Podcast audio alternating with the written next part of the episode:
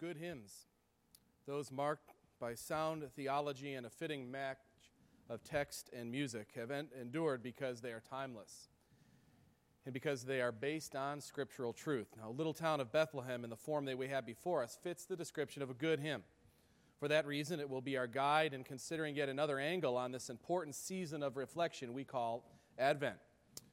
We will begin our study of O Little Town of Bethlehem by reading the verse Philip Brooks alludes to in this hymn, Micah 5 2. Hear now God's word.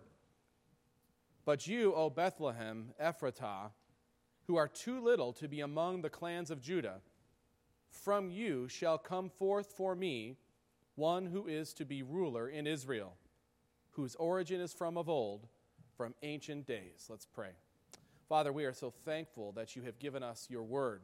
We are thankful that people have taken it upon themselves to sing of the truths revealed by, by your word. I pray, Lord, as we consider this uh, topical study of this hymn, that we would be refreshed and renewed again by the truths of your word as sung here.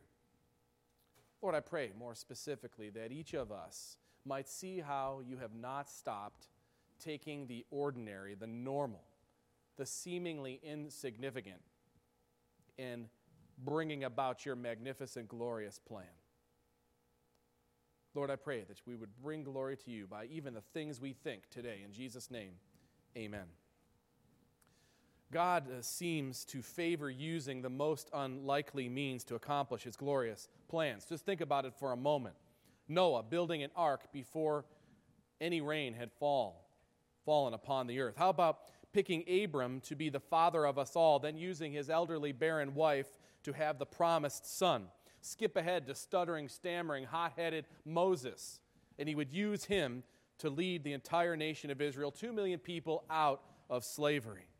Think of the story of Ruth, as we just studied not too long ago, taking this one woman, the most unlikely of all women, to then be used to eventually be the mother in a distant way of David, the king. What about David, though?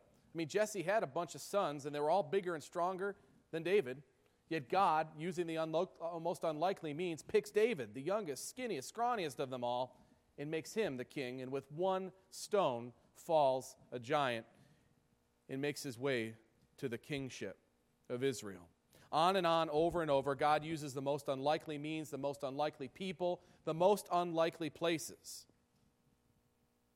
And He brings to them great glory and magnificence based on what He does. Phillips Brooks gives us a wonderful hymn, O Little Town of Bethlehem. And in summary of this hymn, God's magnificent ancient promise to send the Savior is fulfilled in the most ordinary way. And I would submit to you, God still works in this way in the lives of his people. Now, consider the story of the hymn itself because I think it's interesting and encouraging. Uh, Brooks was an Episcopal, uh, Episcopalian minister in the late 1800s. He became eventually the Bishop of Massachusetts, a large diocese, uh, just two years before he died. Well, before that time, in about the age of 30, in 1865, he took a trip to the Holy Land.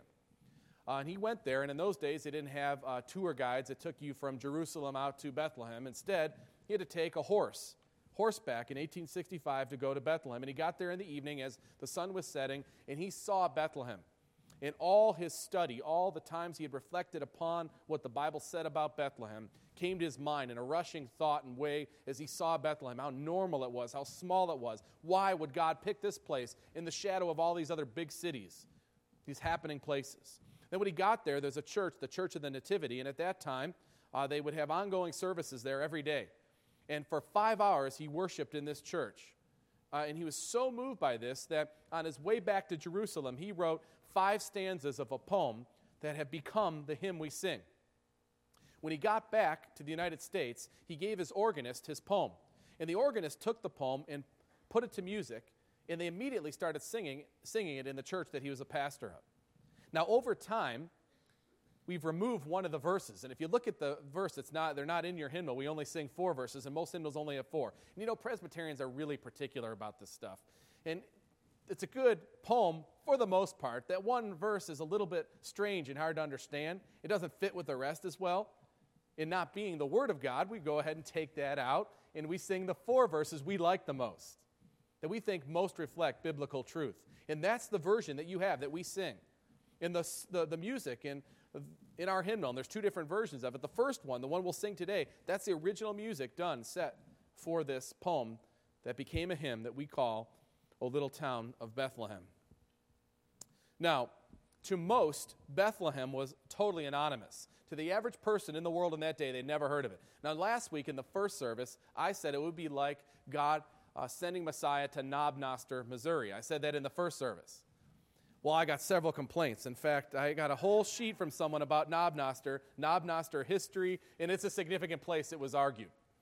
So by the second service, I had made the adjustment. And now some of you were in the early service last week. You remember this. Well, by the second service, I had done some research, and then further research since then to give you a good feel of what it would be like to send Messiah to Bethlehem to us. It would be like this like choosing Beer Bottle Crossing, Idaho. That's what it would be like. Or Dead Horse, Alaska, actual place. Or Monkey's Eyebrow, Arizona. Or Tightwad, Missouri. How's that for a great place, gentlemen? Skullbone, Tennessee. That's what it'd be like. Or Cut and Shoot, Texas. Or Wolf Lick, Deer Lick, or Mud Lick, Kentucky, I said. And the best, of course, it would be like picking Toad Suck, Arkansas to come. For most, Bethlehem was totally anonymous. But subtly, for others, there was a deep meaning behind Bethlehem, as small and insignificant as it was. You see, the Old Testament throughout, you'll see little focuses, uh, little times where something happens in Bethlehem that's significant. It kind of gets passed over quickly, but if you look at it, much more happened in this little place. Maybe only a few understood it, but Bethlehem takes on new significance when we consider how the Bible reveals the place to us. First, in Genesis 35, we are introduced in a, an explicit way, anyways. There are other references. But in Genesis 35, the first real reference to Bethlehem, listen to this account. It's about the time Rachel died, the favored wife of Jacob. Then they journeyed from Bethel. When they were still some distance from Ephratah, Rachel went in to labor. And that's just another name for Bethlehem, which I'll refer to in a moment. She had hard labor. And when her labor was at its hardest, the midwife said to her, Do not fear, for you have another son. And as her soul was departing, for she was dying, she called his name Ben Oni, which but his father called him Benjamin. So Rachel died, and she was buried on the way to Ephratah, that is Bethlehem. And interestingly, I am told, I have not been there, but I am told and I've seen pictures of it. There is a fortified building that is said to house the remains of Rachel to this day in Bethlehem. That's where Rachel died. But also later in the scripture, if you remember our study of the book of Ruth, Ruth, or more particularly Naomi and Boaz, were from that place. And that's where Ruth ended up residing Hear Ruth 4 11 and 12. Then all the people who were at the gate and the elders said, We are witnesses. May the Lord make this woman, referring to Ruth, who is coming into your house like Rachel and Leah, who together built up the house of Israel. May you act worthily in Ephratah and be renowned in Bethlehem. And may your house be like the house of Perez, whom Tamar bore to Judah, because of the offspring that the Lord will give you by this young woman. So we have a very significant couple, Ruth and Boaz, now residing in Bethlehem. In fact, you'll hear Ephratah and Bethlehem used interchangeably. They mean the same thing. It would be like this it would be uh, the region and the particular city. Bethlehem, the particular city, the region, Ephratah. Not so much a state, it would be a region. It would be like us saying, well, we live in Overland Park, Kansas City. We live in Kansas City in particular Overland Park. That's how it would be referred to. That's why you see him use both. David also comes from there. See how significant this little place is. Saul was, or uh, Samuel was sent to choose a new king. Listen to what it says in 1 Samuel 16. The Lord said to Samuel, How long will you grieve over Saul, since I have rejected him from being king over Israel? Fill your horn with oil and go. I will send you to Jesse the Bethlehemite. For I have provided for myself a king among his sons. And Samuel said, How can I go? If Saul hears it, he will kill me. The Lord said, Take a heifer with you and say, I have come to sacrifice to the Lord, and invite Jesse to the sacrifice, and I will show you what to do. And you shall anoint for me him who I declare to you. And Samuel did what the Lord commanded and came to Bethlehem, and that's where David comes from. So the place is taking on new significance, for sure. Literally meaning the house of bread. Beth, the house, Lahem, bread. That's when or that's the backdrop for Micah's prophecy just over 600 years before the time of Jesus. While the time of the southern kingdom was waning and their righteousness was falling off, and repentance was called for by Micah. And everyone thought that military might is what would save them. In Jerusalem is the place, the fortified place, the place of war, the place of the troops, the place of the great wall. That's what will save us. And Micah says in that context, But to you, O Bethlehem Ephratah, who are too little to be among the clans of Judah, they don't even recognize you. From you shall come forth for me one who is to be ruler in Israel, whose origins is from old, from ancient of days. So Micah reveals what God likes to do use the most insignificant, seemingly anonymous thing to bring forth his great deliverance. And he forecasts a day when from Bethlehem would come Messiah. He looks to a brighter day, the day of Messiah. With this in mind, with this significance of Bethlehem, now let's consider the words penned by Philip Brooks to remind us of its significance in its deep profundity as we understand these verses to be written. Look at the first verse. A little town of Bethlehem, exact a reference and use of the word little, like Micah has. How still we see thee lie Above thy deep and dreamless sleep, the silent stars go by, yet in thy dark street shineth the everlasting light. The hopes and fears of all the years are met in thee tonight. Notice how it's described. Bethlehem is described. Literally, it's little, it's still, sleepy, it's dark. Now, this is contrasted with what happens there. It's a place of fulfillment. In this little, still, sleepy, dark place comes a shining Shining of what? The everlasting light. And a fulfillment of the generations of hopes and fears that exist. And I think the best line in the whole hymn is the last two lines of this stanza The hopes and fears of all the years are met in thee tonight. What are your particular hopes and what are your particular fears? I can tell you what my hopes are. My hopes are I hope that I can have a fruitful, God honoring marriage with my wife. That's my, that's my hope. It's probably the first and foremost hope I have, earthly speaking. I hope that I can maintain God honoring relationships with other people. I hope that my kids grow up persevering in their love for Christ. I hope that my boys find godly spouses, and if God blesses them in such a way, that they would have godly children. I hope they have three boys. Five would even be better, just to see them running and ripping all over them. I hope that our church grows in its effectiveness for Christ's glory in Kansas City and the world. And trust me, I'd never ever pray that the church gets bigger. I pray that the church would be more effective. If the church wants to make us bigger to be more effective, that's His will. Maybe He wants to make us smaller to be more effective, but that we would be more effective. That's what I pray for. That's my hope. I hope the church at a wider level beyond us, other brothers and sisters in Christ, across denominational lines, I hope that the church at a wider level would undergo reformation and revival. That's a hope I have. What are your hopes? What are your fears? tell you what my fears are. A lot of them are the flip side of my hopes. I fear these things might not come to pass, if I'm honest. I fear that I would do something to mess it all up. I fear broken relationships. I fear for my children, their future and all the things I mentioned as my hope for them.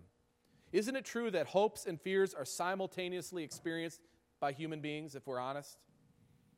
You see, though, the, the profoundness of these verses that capture what the Bible teaches about Christ should not be missed and truly helps me.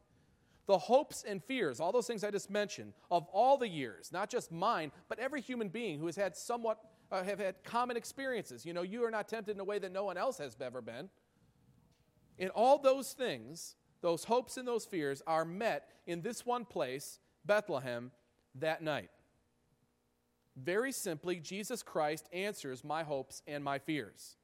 He basically puts the spotlights on my hope. He defines my hopes. And what I mean by this is sometimes we hope for the wrong things. See, our hopes have to be defined by Christ. So analyze what do you hope for? Is it, is it Christ's priority? Because that's what we ought to be hoping for. Oftentimes, we live disappointed and disgruntled lives because we're hoping for things that are not God's will. They're not what Christ reveals as priority. So, our hopes and our fears are defined by Christ, they're met by Christ. So, my fears take on new meaning.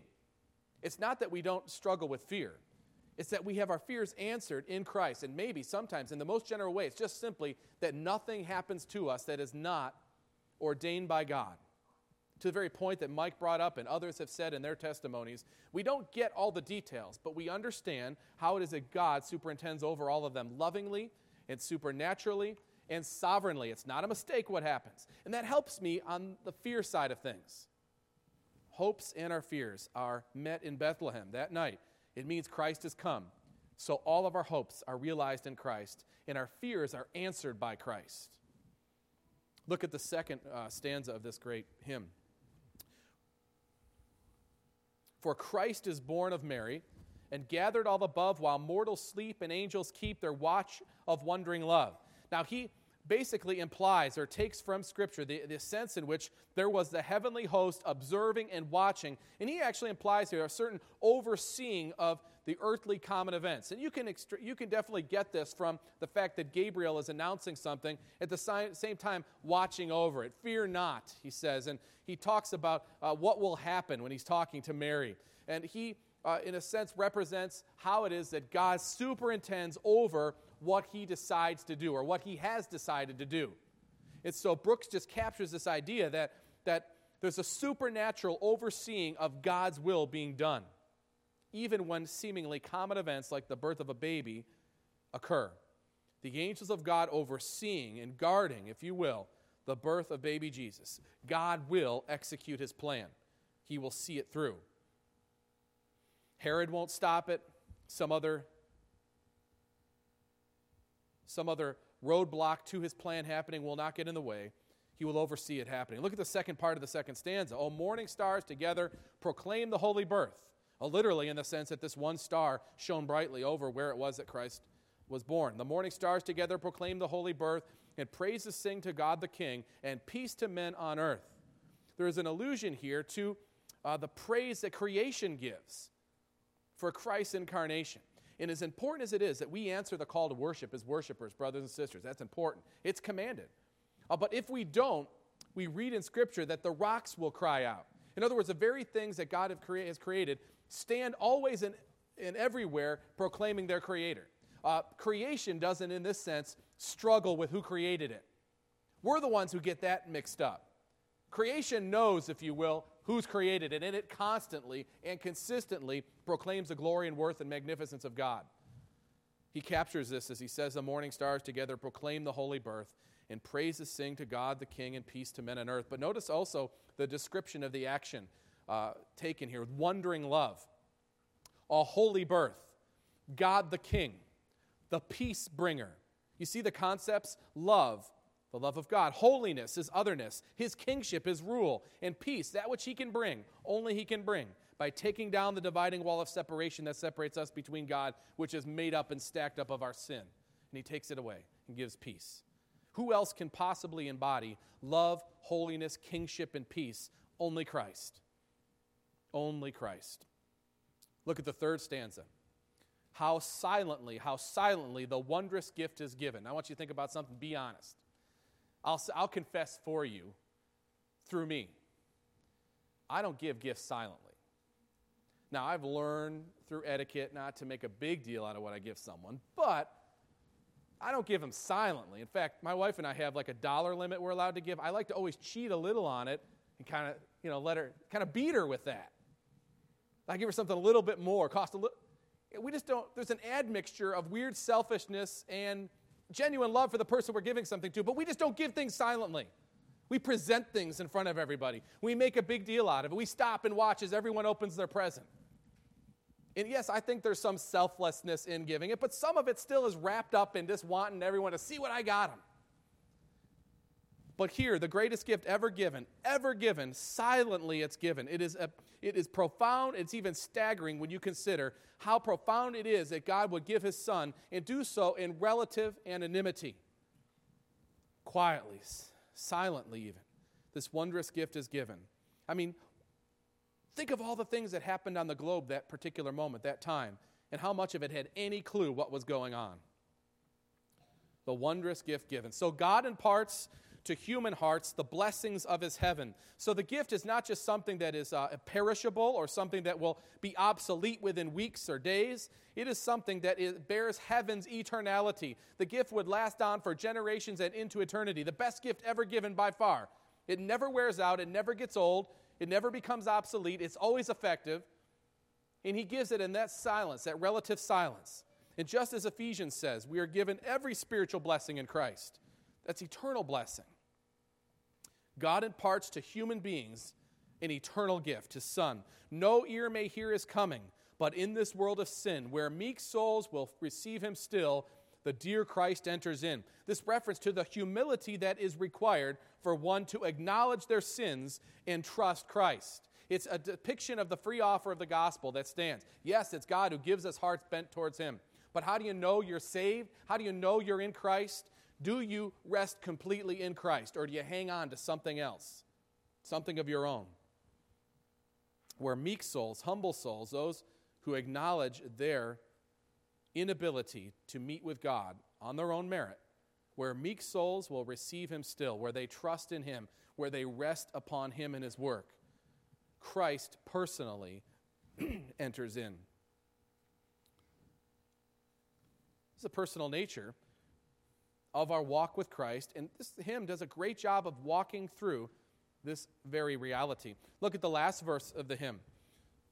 Really, it turns from general statements of praise and truth about God to a particular prayer, really to Christ. O holy child of Bethlehem, notice very distinctly what is said Descend to us, we pray, cast out our sin and enter in. Be born in us today. In a nutshell, we have the Christian life. Recognize, God, that we need you to show yourself to us, to send to us in a way we can understand, which is the incarnation. Emmanuel, God with us. We can understand God because of Christ. Descend to us, Christ. I, I, I recognize Jesus. I know He's descend to us. Cast out our sin. I recognize that now that I see Him, that He has descended, that I can't meet with Him in my sin. Cast out my sin. Come to me in a way I can understand and get rid of my sin, please God. And then enter in. With my sin removed, enter in, take over, hold my life, and be born in us today. Do you see what it says? Descend to us, cast out our sin, come to us, come into us, abide with us. Herein is a Christian life in a nutshell. Have you come to understand who Christ is? Have you cast your sin upon him? Have you embraced Christ? Are you walking with Christ? we hear the Christmas angels, the great glad tidings tell, Oh, come to us, abide with us, our Lord Emmanuel, Lord with us, God with us. God's magnificent ancient promises to send the Savior is fulfilled in the most ordinary way. And I would submit to you that God still works in this way. And what I mean by, this, by that is this if He used little old Bethlehem, He can use any one of us. He can use you no matter what your gifts are, your talents, or your abilities are, or what deficits you have in all those areas. In fact, I would submit to you that the very things that we think are so influential, even for the kingdom, are not needed at all by God. Have you ever fallen into the trap of thinking that that ministry or that person or that institution, if, if the church didn't have those things, what would happen to God's testimony? If that guy died, what would happen? Or if that church failed? We fall into the, we fail in many ways by thinking such things when the reality is God usually doesn't use the big man to accomplish things. In fact, think of the big men of the Bible that God used. What did he have to do to them for them to be usable? Nebuchadnezzar, what happened to him? The most powerful man in the world at that time. He was only usable to God when he was broken down. Same thing with Pharaoh, or go down the list of individuals who we would consider, by the world's definition, big men. God had to humble them to the point where they could be used, and it wasn't always for their betterment, was it? On the other hand, look at who he usually uses the smallest guy, the little one, the one who recognizes they don't have any abilities. I think that message is profound for us today. I hope you never get hung up with how big we are or what your family is particularly like or what your personal abilities are. Do you limit yourself or are you limited by the idea that you have too many deficits to be used of God? Oh, the family I come from. Well, here's the, the, the news flash of the morning. Every one of you comes from a hideously dysfunctional family, right? I mean, anyone that can look very long and see that there's not just a total lack of, uh, of function, whatever function is. What is a functional family? I don't know. But amazingly, God is in the, the habit of or the practice of using even that brokenness to bring magnificent things to pass. simplicity of Bethlehem, the simplicity of us broken people. And yet he does just amazing things. That my great confidence comes from the fact that he takes that which is broken and he continually shows his glory through it. I think we're in a great place then if that's the case. Brokenness, deficit, lack of talent, lack of gifts, lack of ability. He can use your family, he can use our church, and size and earthly significance are no impediment for God. In fact, he almost takes delight in taking the thing no one thinks will succeed and making it do great things for his glory. Remember Bethlehem. God's magnificent ancient promise to send the Savior was just part of his overall plan of salvation and glory. There is much still left. Much more will occur. And guess what? Little old us are part of his ordained means to accomplish his will. I think that's the ultimate significance of a song that highlights the very simplicity of a city and a town that so long ago. It contrasts that with the magnificence of what God places in it. And I hope we go forth thinking in a new way about the fact that our deficits actually actually could be the very thing God uses to bring glory to himself. Let's pray. Lord, I thank you for choosing Bethlehem. I thank you for your work and your ministry uh, through the lives of regular broken people. Lord, I think of uh, individuals like Abraham who could not wait but rather had to try to fulfill the plan in his own way, yet you still used him in a major way. Lord, the way that you took Moses with all his personal problems, his anger issues, he killed a guy. Lord, you still used him in a magnificent way. And David, who is a man after your own heart, yet uh, not only does he go as far as to commit adultery in the way that he does, but he actually has uh, the woman's husband killed, Lord. But yet, your magnificence is what is left on the pages of Scripture as you even use him. And Lord, you use Bethlehem, a place that now is uh, more or less uh, fortified and bordered up, and only a place that Christians go to see for a brief moment.